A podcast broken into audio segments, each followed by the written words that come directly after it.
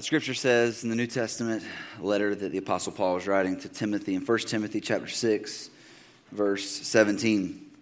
It says, Command those who are rich in this present world not to be arrogant. Now, before we move on any further, um, I need to give a little bit of a disclaimer because most people think when they read that this particular passage of Scripture that this is for those people, you know, for the rich people, for the Warren Buffetts of the world, for the people who are loaded, for the people who have more cash than they know what to do with. But I want you to know this morning that this particular passage of Scripture is not for them, it's for us. Because whether you feel like it, whether you realize it, whether you know it or not, every single one of us in this room this morning are rich.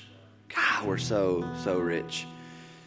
Um, after spending time a lot of time overseas, particularly in developing countries growing up, and then um, recently going back over to a, a terribly tragic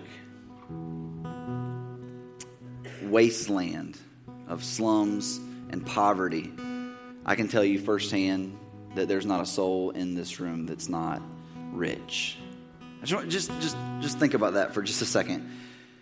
In our culture, a lot of people in this room do things that the rest of the world would find asinine. Like just, just think about it for a second. In most of our families, one person, one out of five, can go to work. Not only can one person out of five go to work and provide enough food for the entire family of five, for an entire seven day week. But most of us can go and work for five days and still make enough to provide for the entire family for seven days. Now, for us, that just sounds like a normal work week, right?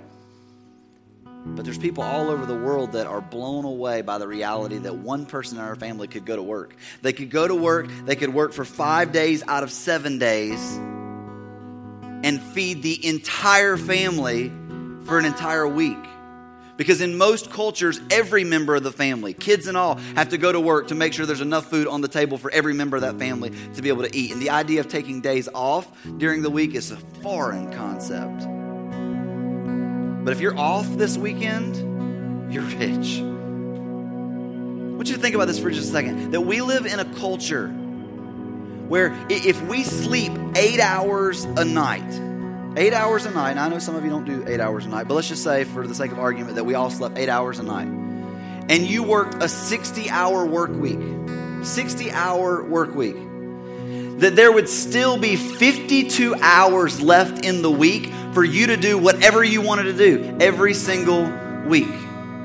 For the rest of the world, that blows their mind that we could go work a 60 hour week and survive and have 52 hours of vacation to do whatever we wanted to do every single week, not including the time that we're laying down sleeping. We are so, so rich. You've heard me say this before that some of us are so stinking, filthy rich that we have a room in our house that we put our cars in.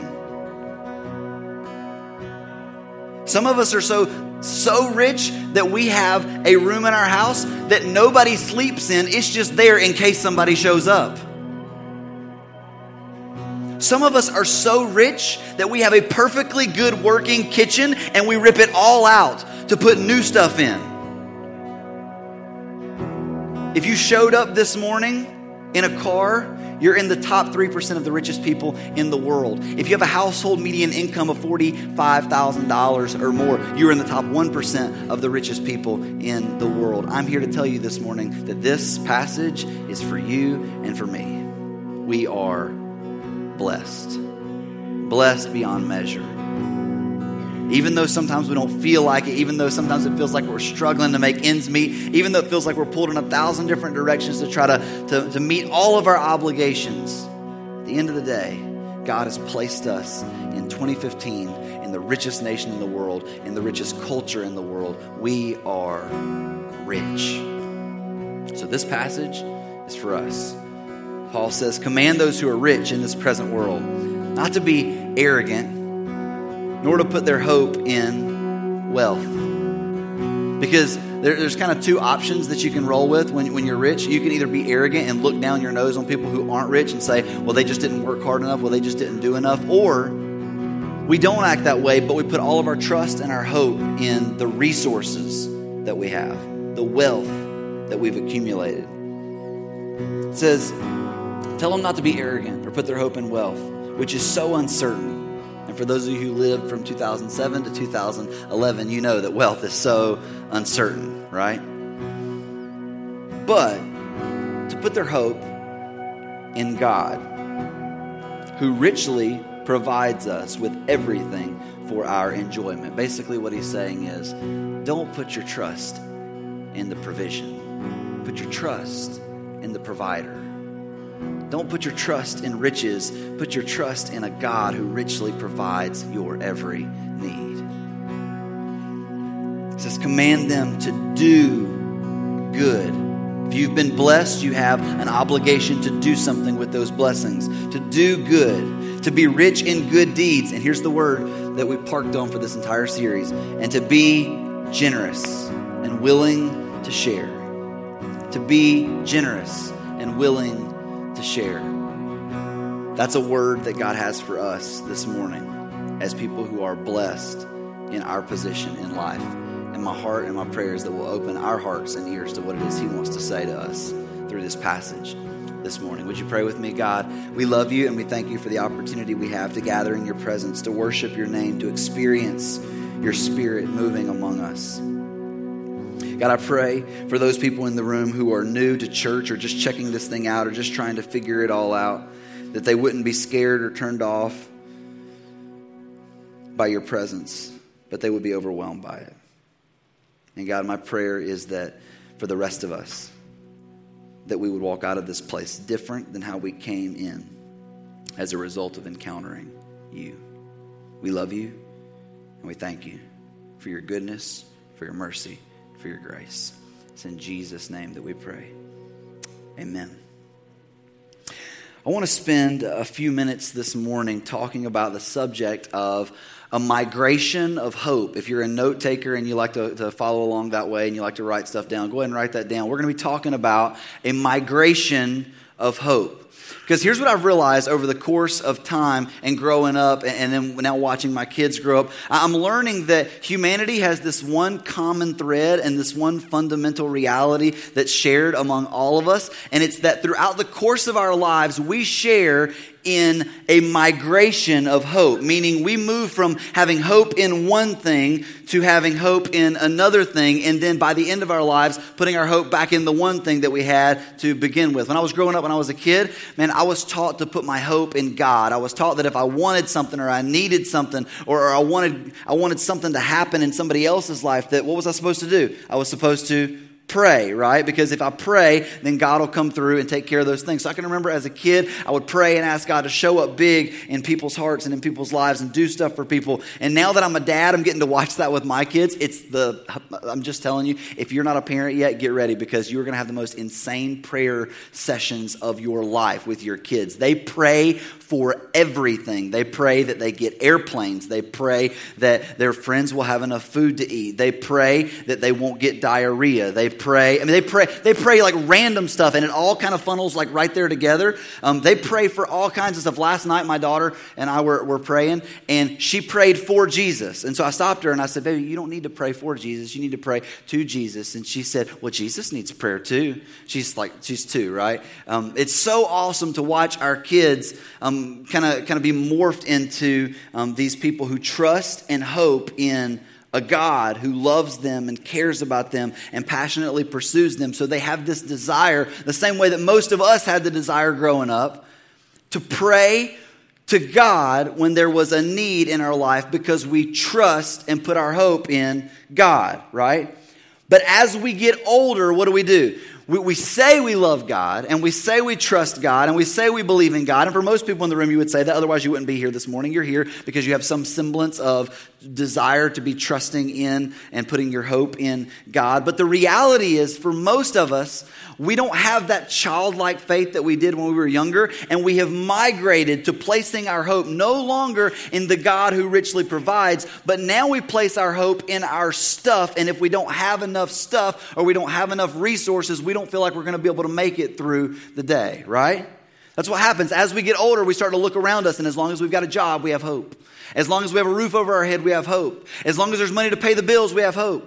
Well, I thought our hope was in the God who richly provided. But somewhere along the way, we've migrated to placing our hope in our stuff, in our resources, in our circumstances, in the things that come to us. Rather than placing our hope in the blesser, we have now placed our hope in the blessing. And if we don't get a blessing, then we don't have hope anymore. And what's fascinating to me is as you go through life and as you get older, the older people get, the more and more they realize how asinine and, and, ridiculous it is to place their hope in stuff because stuff is so unstable. Stuff is so all over the place. You don't know whether you're going to have stuff or not have stuff. And as people get older and they near the end of their life, they start to place their hope back in and trust back in the God who richly provides. And that's what my, my desire for our church is that we wouldn't wait until the end of our life. We wouldn't stop when we're five or six or seven years old, but we would get to the place as a church where people look at us and say, Something's different about you, something's odd about you. The Bible calls this word holy. Something's set apart and different about you. My heart and my prayer for our church is that we would migrate our hope back from our stuff and our resources and our blessings back to God because He is the one who provides all of our hope, all of our stuff, all of our resources, and all of our blessings. The real question is how do we do that? How do we combat this natural mentality of gravitating from believing and trusting and hoping in God to believing and hoping and trusting in our stuff? Well, we talked about last week how God gave us this amazing gift, and it's a gift not for Him and not for anybody else, but it's a gift for us. And the gift is giving when we give to God, when we give to others, when we're generous with what we've been given, it combats inside of us this, this selfishness that's placed in us. And one of the things that we talked about last week was that the reason that that's so hard for so many of us to do, the reason that we don't like to let go and to give up and to, to be generous with what we have, is because we make the mistake somewhere along the way of thinking that what we have is ours. We make the mistake of thinking that, that we did that, we earned that, that's ours, that's our stuff. And so, whenever you've got my stuff, you guys know this if you're a parent of, of a three year old, that when it's mine, guess what? It's mine, and you're going to let everybody know that it's mine, and you're not giving up what's yours, it's yours. The problem is, it's not yours. The Bible says that the earth is the Lord's and the fullness thereof, and anything and everything that you have or that you've been blessed with comes from Him. And when we forget that, we choose to hold on. And when we choose to hold on, selfishness builds up. And when selfishness builds up, we place our hope in our stuff. We place our hope in our resources. And the only way that we can combat that is to bring back to God first what He has blessed us with. And I use that word bring intentionally. Because we, we use the word around here give a lot, but I don't know that that's necessarily the right word because God is the ultimate giver, He's the one who gives. We're simply bringing back what He's already given to us. You can't give what's not yours. Let me, let me show you what I'm talking about. Somebody got a set of keys. Can I, can I borrow somebody's keys? Somebody right here up front. Here we go, right here. Somebody, doesn't matter. Here we go. Perfect. Awesome. What kind of car are we driving today? Yep, you're rich. No, I'm just kidding. Um, so let's just say, for, for the sake of argument that, um, that you have asked me to give you a ride to the airport, and, and you don't want to park your car um, in that long term parking and pay all that money. So you say to me, Hey, I want you to take me to the airport. Here are my keys. We can drive my car. And while I'm at the airport, you can use my car for the week. It's yours. You can do what you want with it, go anywhere you want with it. And so I take you to the airport, I drop you off, and I get really comfortable in your car while you're gone. Like I'm, i have got the seat laid back. Like I'm sitting here thinking, this has got heated seats. My car doesn't have heated seats.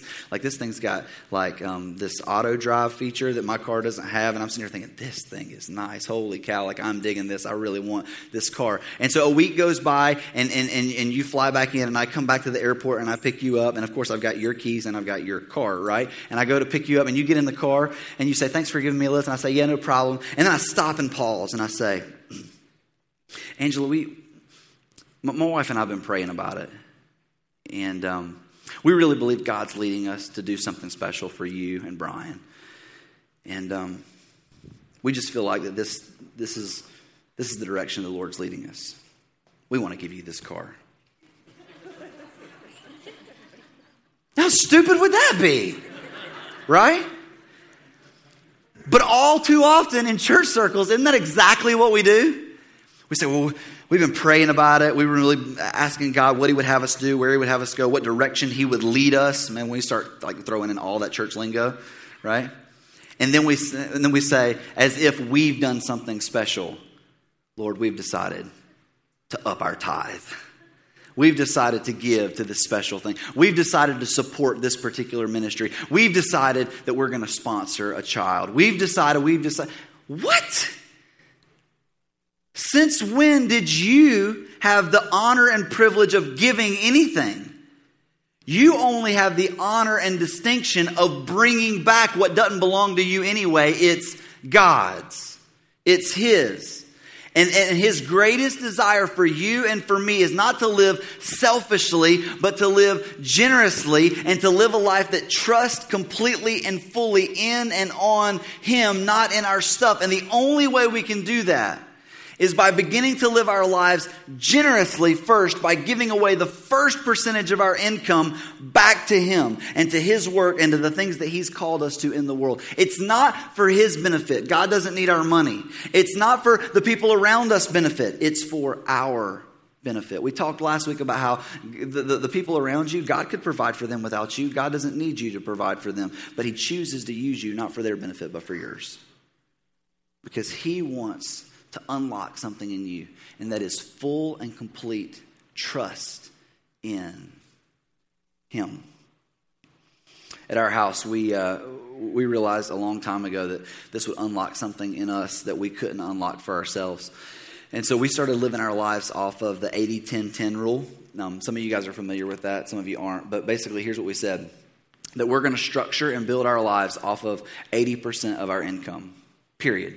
Like, we're not even going to talk about or think about the fact that there's another 20% out there. Um, we're just going to structure and build our lives off of 80%. And if we can't afford to do something off of that 80%, then we have to make cuts in our lives so that we can live within that 80%. Now, some of you are hearing that you're going, there's no way that we could do that in our life. And I'm just telling you, there was no way that we could do it in our life. But some of the things that you have that you think you need, you realize you don't need when you make the decision that you're going to live off 80% because you're going to put God and being generous to Him and His work in the world first in your life. So in our life, we decided we're going to live off of 80%.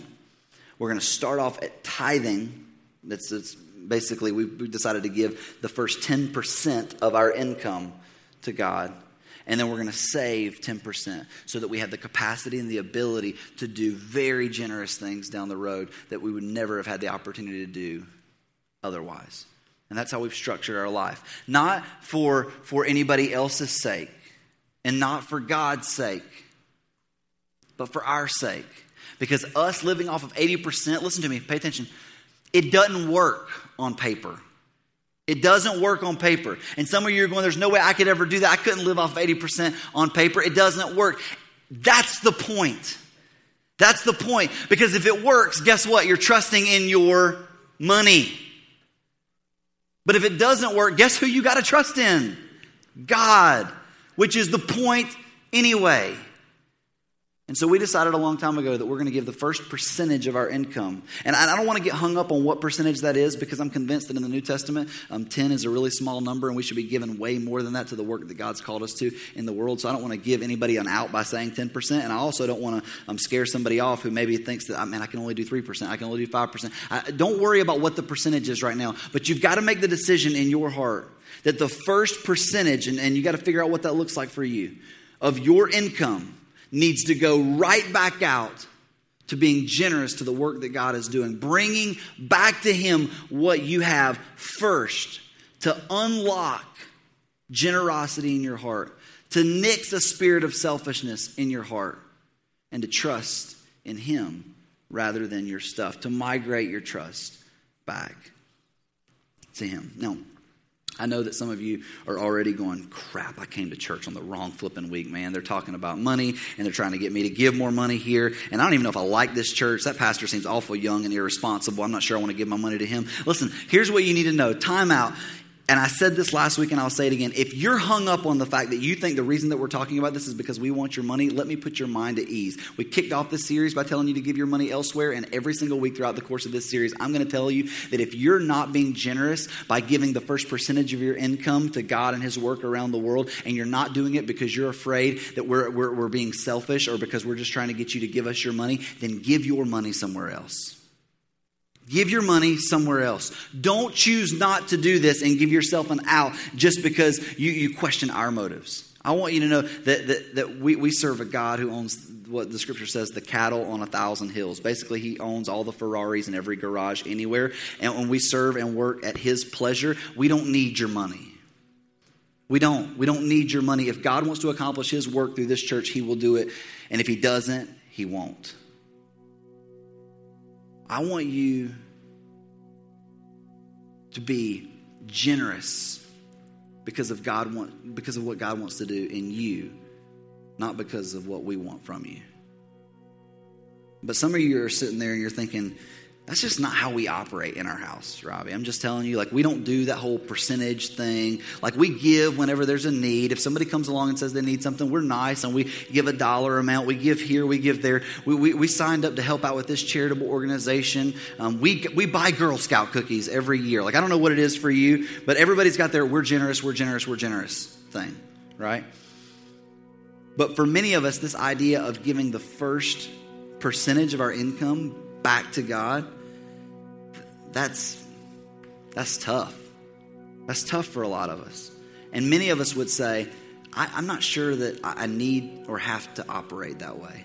I think that I would rather just operate on giving a dollar amount whenever the opportunity arises. Well, before you say that, I want us to look at something that Jesus said in Luke chapter 20. Some the third gospel in the New Testament Matthew, Mark, Luke, Luke chapter 20. If you don't have a Bible, the verses will be on the screens for you, or you can pick up a Bible at our resource center on your way out, so you'll have it next week. But Luke chapter 20, verse 46, Jesus says this Beware of the teachers of the law they like to walk around in flowing robes and love to be greeted in the marketplaces and have the most important seats in the synagogues and the places of honor at banquets. Let me just tell you, if this describes you, you need to go back and read the entire passage of Luke chapter 20. Now, you may not like to wear flowing robes, but if you like to show off whenever there's an opportunity for you to give and be generous because you know that it makes you look good, you need to go back and read this particular passage.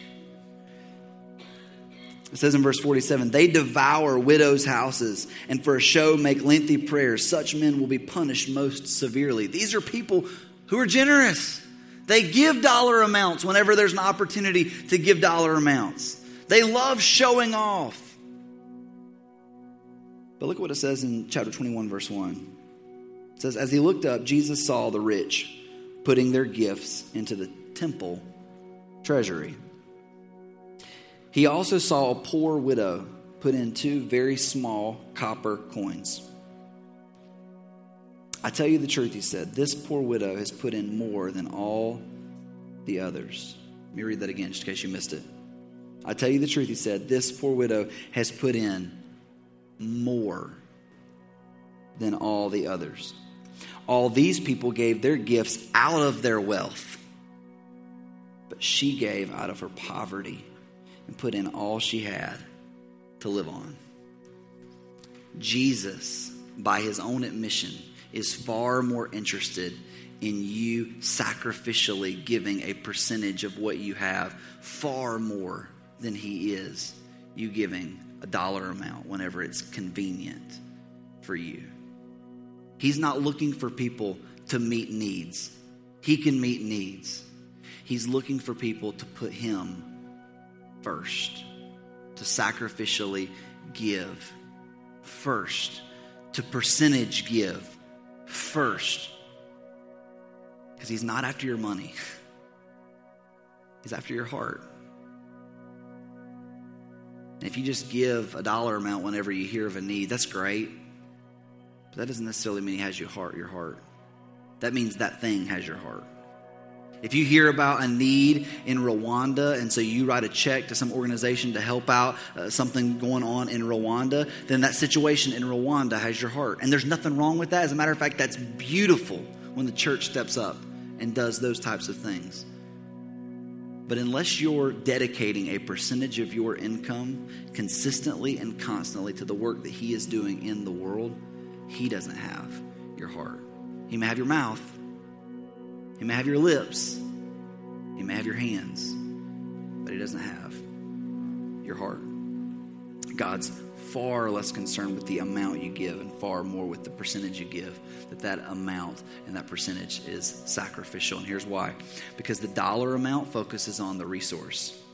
The percentage focuses on the trust. If you're taking notes you want to write that down the dollar amount focuses on the resource the percentage focuses on the trust when you give a dollar amount, you're saying, Look what I gave. I gave this amount of money. I gave this amount of money.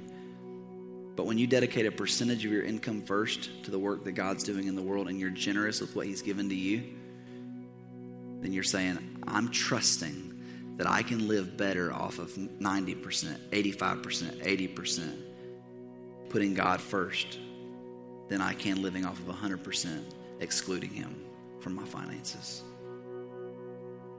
When you percentage give, you focus on trust. God wants to get us to a place where we're trusting Him for our hope, not our stuff. And the best way to do that is through sacrificial percentage giving. So here's what I want to do I want to, I want to ask four questions this morning, very briefly, over the next five or 10 minutes. I want to ask you four questions. And these four questions are meant to help shine a light on your heart these four questions are meant to help shine a light on, on what's going on inside of you. And it'll help you answer the ultimate question, and that is Do I trust in my stuff, or do I trust in a God who richly provides the stuff that I need? All right, question number one write this down. Do I see myself as entrusted or entitled?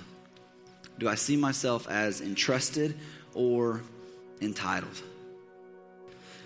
As a pastor, I get the opportunity to meet with and talk to a lot of people, and it's amazing to me the difference in the way entitled people act about their stuff and the way that entrusted people act about their stuff. If you think, well, I deserve this, well, this belongs to me, well, I worked hard for this, then a lot of times the, the character traits that rise up inside of you are character traits of arrogance and selfishness and pride. But when you're entrusted with something and you see yourself as entrusted, you know what we often do? We often take very special care of what we've been given. And, and, and, all too often, it changes our personality when it comes to our stuff. It changes how we act when it comes to our stuff. We act honored and privileged with the opportunity to be entrusted with what we've been given rather than, well, this just belongs to us. It was interesting in the Old Testament when Moses was preparing the children of Israel to enter the promised land in Deuteronomy chapter 8. He says this. He says, and I'm just going to read it to you, it won't be on the screens. He says, Observe the commands of the Lord your God, walking in obedience to him and revering him. For the Lord your God is bringing you into a good land. Not you, not what you did, not the work that you put in, but the Lord your God is doing it a land with brooks and streams and deep springs gushing out into the valleys and hills. God loves to bless his children. A land with wheat and barley, vines and fig trees, pomegranates, olive oil and honey. A land where bread will not be scarce and you will lack nothing. A land where the rocks are iron and you can dig copper out of the hills. When you have eaten and are satisfied, do this. Don't pat yourself on the back and say, We did it. We're awesome. But praise the Lord your God for the good land he has given you. Be careful that you do not forget the Lord your God, failing to observe his commands, his laws, and his decrees that I'm giving you this day. Otherwise, when you eat and are satisfied, when you build fine houses and settle down, and when your herds and flocks grow large, and your silver and gold increase, and all you have is multiplied, then your heart will become, watch, proud and you will forget the Lord your God, the one who brought you out of Egypt, out of the land of slavery. He led you through the vast and dreadful wilderness, that thirsty and waterless land with its venomous snakes and scorpions. He brought you water out of the hard rock. He gave you manna to eat in the wilderness, something your ancestors had never known, to humble and test you, so that in the end it might go well with you. You may say to yourself, My power and the strength of my hands have produced this wealth for me. But remember this it was the Lord your God who did it. For it is He who gives you the ability to produce wealth, and so confirms His covenant, which He swore to your ancestors, as it is today. Any blessing that you have in your life, that you don't recognize as something you've been entrusted with and you don't turn back into praise to God, it'll turn into pride in your heart. And you'll begin to think, look what I did, which is the polar opposite of what God wants to unlock in you and in me. I want, to play, John, you got that song? I want, to play you guys a song. Let's see if you guys recognize this. Check this out. See, see if you guys, you guys recognize this? Yeah, you guys like this, right? All right. All right, stop. what comes next? Have a rate and listen. Ice back with a. There you go. I want to hear the rest of it. Can you, can you play the rest of it? play the rest of it? I want, us, I want us to be able to sing that together because you guys sound like you got it down, right?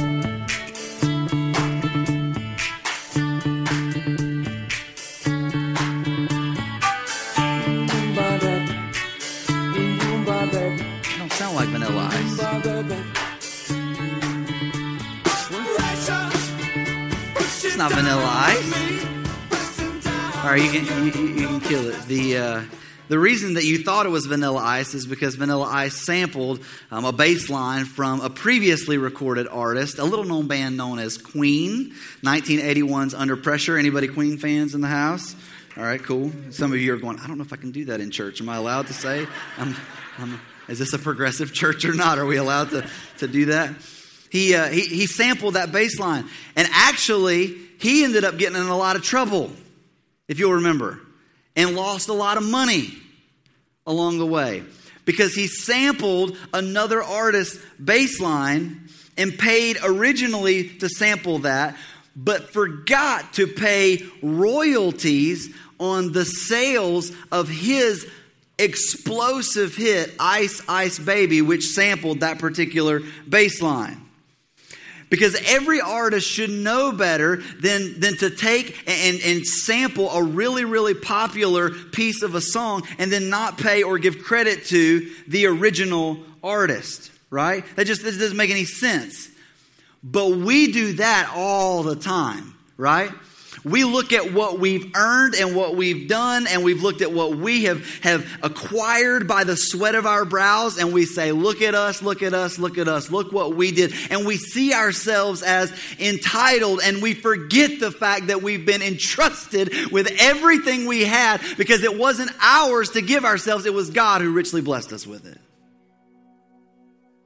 And you want to talk about getting in a lot of trouble? You want to talk about wrecking your life? You want to talk about ending up in a place that you never intended to be? Start living your life as entitled. rather than entrusted. Start forgetting where it all came from. Question number two Do I give out of relationship or out of reluctance? Do I give out of relationship or out of reluctance? When you show up to church and it's time for the offering baskets to come by, is it,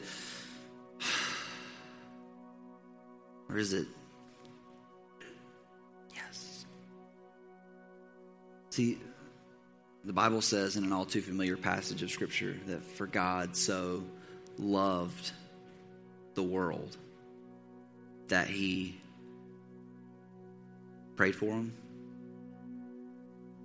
For God so loved the world that um, he started singing songs about him.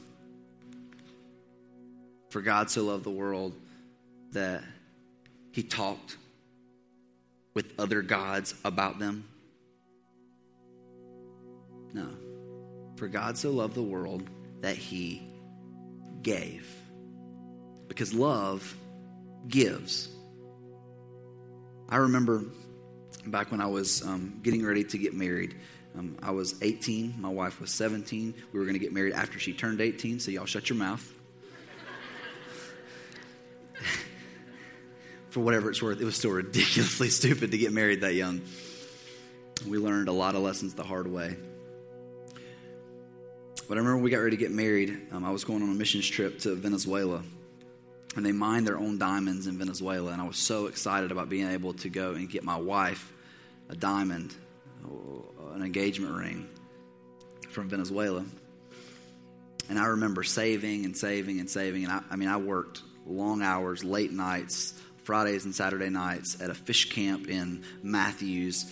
Um, working extra, picking up extra tables, picking up extra shifts, and everybody else was going out and doing stuff with their money, but I was holding on to my money because I had something that I wanted to do. I wanted to go to Venezuela and buy this girl a ring. Beyonce says, if you like it, you should put a ring on it. I liked it, so I was ready to put a ring on it, right? And so I saved, and man, when I went down there and I paid that man that money, none of your business how much money it was, I paid that man that money. I didn't go, oh, oh this hurts. Oh, this, is, this is terrible. No, I was excited. I couldn't wait to get to Venezuela. I couldn't wait to spend that money. I couldn't wait to give. You know why? Because love gives. And if the idea of percentage giving rubs you the wrong way and you just think, I just don't know if I, I want to be that kind of person that dedicates a percentage of my income to the work that God's doing. Gosh, I'll, I'll give, but I, I, don't know if I, I just don't know if I like that. You need to reevaluate the love relationship you have with Him. Because we shouldn't give out of compulsion or out of obligation. God is looking for a cheerful giver. According to 2 Corinthians chapter 9, God wants a cheerful giver, somebody who's excited to give out of the love relationship that they have with their Father. Third question Do I give out of obedience or is it optional? Do I give out of obedience or is it optional? Like for you, when you think of giving, you, you think like, well, I mean, I'm going to be a good Christian, so I'm going to do that. I don't have to be a good Christian. I could be a bad Christian and just not give. Um, or, or do you give because you know it's the right thing to do and you're acting in obedience? Or do you see it as, well, I'm doing something special for God? I'm being a really extra good Christian by giving a percentage of my income to Him.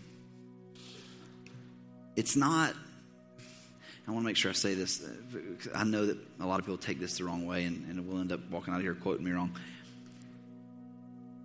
Giving shouldn't be a decision,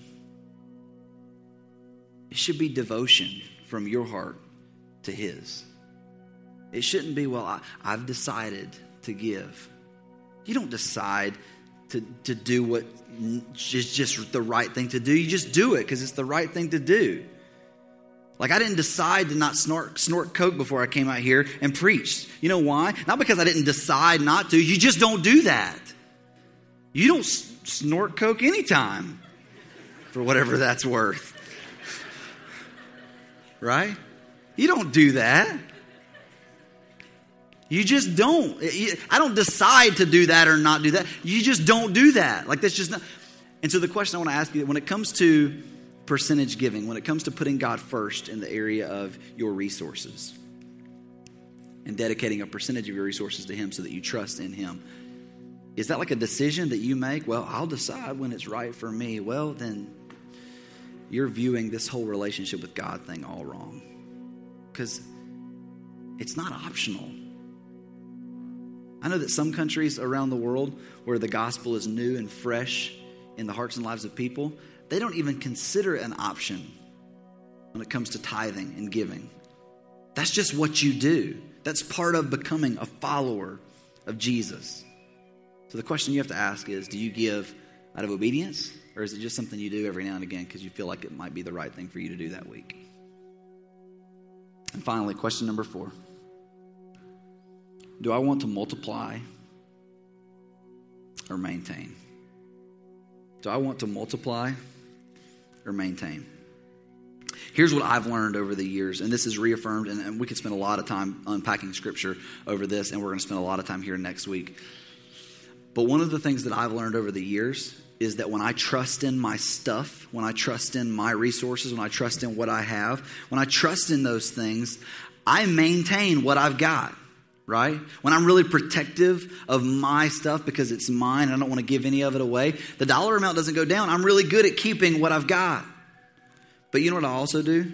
I remove God from the equation and I remove his ability to multiply what I have for the sake of his kingdom. Now, I'm not saying, and we covered this last week, I'm not saying that you should give to get. Like, I'm giving because I want God to send me a check in the mail. It doesn't work that way. That, that infuses selfishness into our heart, which is the polar opposite of what God wants. But the scripture says this that he who is faithful with little, God will make faithful with much. He who is faithful with little will be entrusted with more to be faithful with. I'm just telling you that when you hold on to what you've got, what you've got is what you'll have forever. But when you begin to be generous and start giving away what you have for the sake of others, for the sake of the world, God will bless you. And God will give you favor. And God will entrust you with more. I'm not saying you'll get a check in the mail, but here's what I am saying. If you'll be faithful and generous, God will grant you influence that you could have never had before. If you're faithful and generous, God will grant you opportunities that you never had before. I could not figure out for the life of me, for the longest time as a pastor, why I was struggling so bad to get people to follow me, to get people to listen to me, to get people to take me seriously.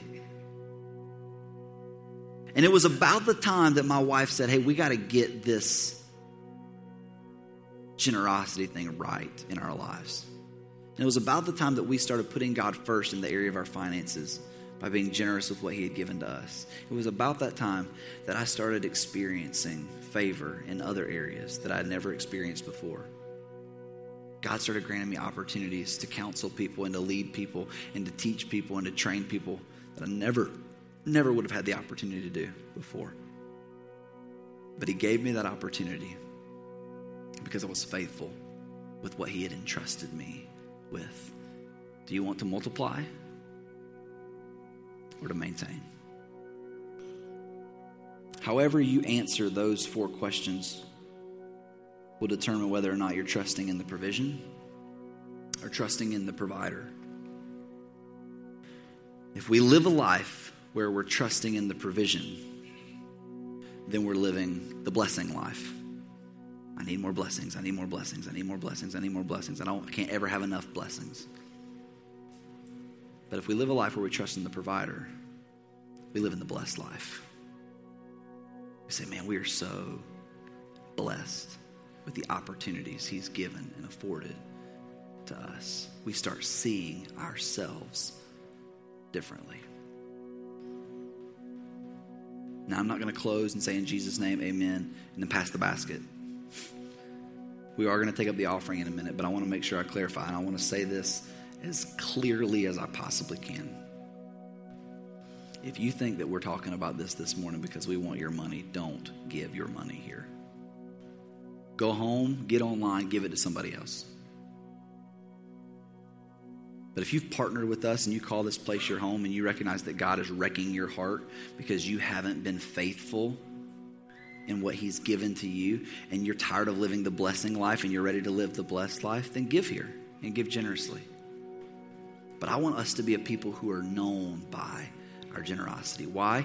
Because we bear the name of the Savior of the world who gave everything generously for us we should mirror his heart to the world. Let me pray for you. God, we love you and we thank you for your blessings in our life. Not our stuff, but your blessings, your presence, your goodness, your mercy, your grace, your extravagant generosity towards us. We thank you for it. We ask that we would open ourselves up to mirroring you, that we would open our hearts and we would begin to be people that live like your son lived. That we would be people who are generous and who trust in a generous God and live grateful for what He's entrusted us with. Help us to live the blessed life. We love you. It's in Jesus' name that we pray. Amen.